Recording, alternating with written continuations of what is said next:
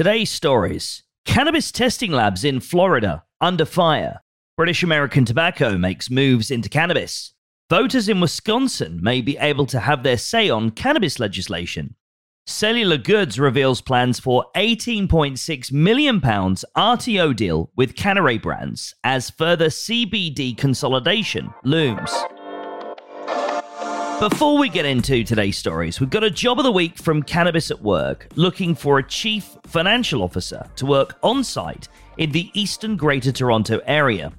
If that sounds like you, go check out the link in the show notes. Now, let's get into our stories for today. The first story, and Florida regulators recently cracked down on several licensed medical cannabis testing labs, tightening the screws on a part of the cannabis industry that is increasingly coming under fire across the country, according to reports in MJ Biz Daily.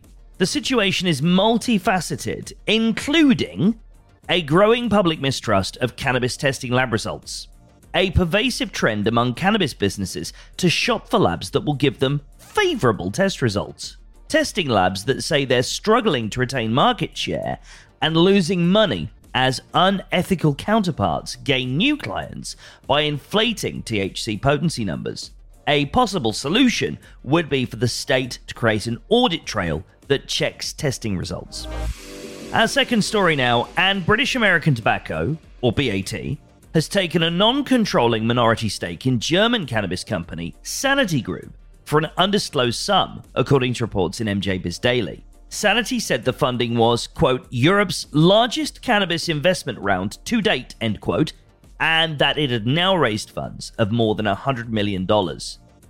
Nearly half of the new $37.6 million funding round will be spent on Sanity's medical cannabis business, according to Bloomberg, with the remainder going to preparations for adult use cannabis legalization in Germany. Our third story now. Marijuana Moment reports that the governor of Wisconsin is asking lawmakers to give the people the right to put citizens' initiatives on the ballot, and advocates are hopeful that the move could open the door to finally letting voters decide on cannabis legalization. Governor Tony Evers signed an executive order last week to convene a special legislative session starting on October 4th for the purpose of passing a joint resolution that would start the process of amending the state constitution to allow citizen initiatives and legislature passed referendums on the ballot. The proposed joint resolution to allow the direct input of Wisconsinites is in service of that, which should be the driving principle for all Wisconsin officials that the will of the people is the law of the land, the executive order says, adding that nearly half of the states in the country have that ballot right.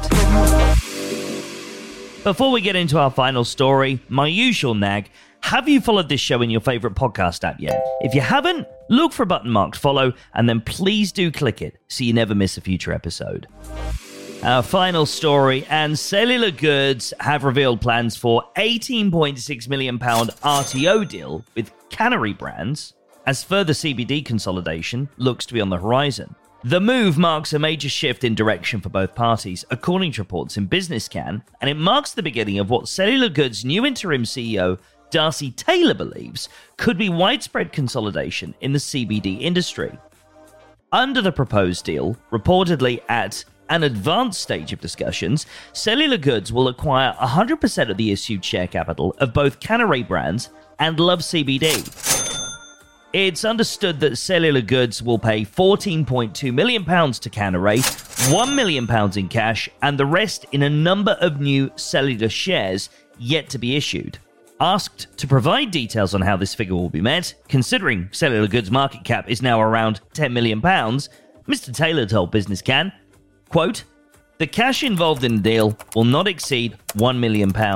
As cellular goods is listed, we are unable to disclose any further information than was included in the announcement to the market.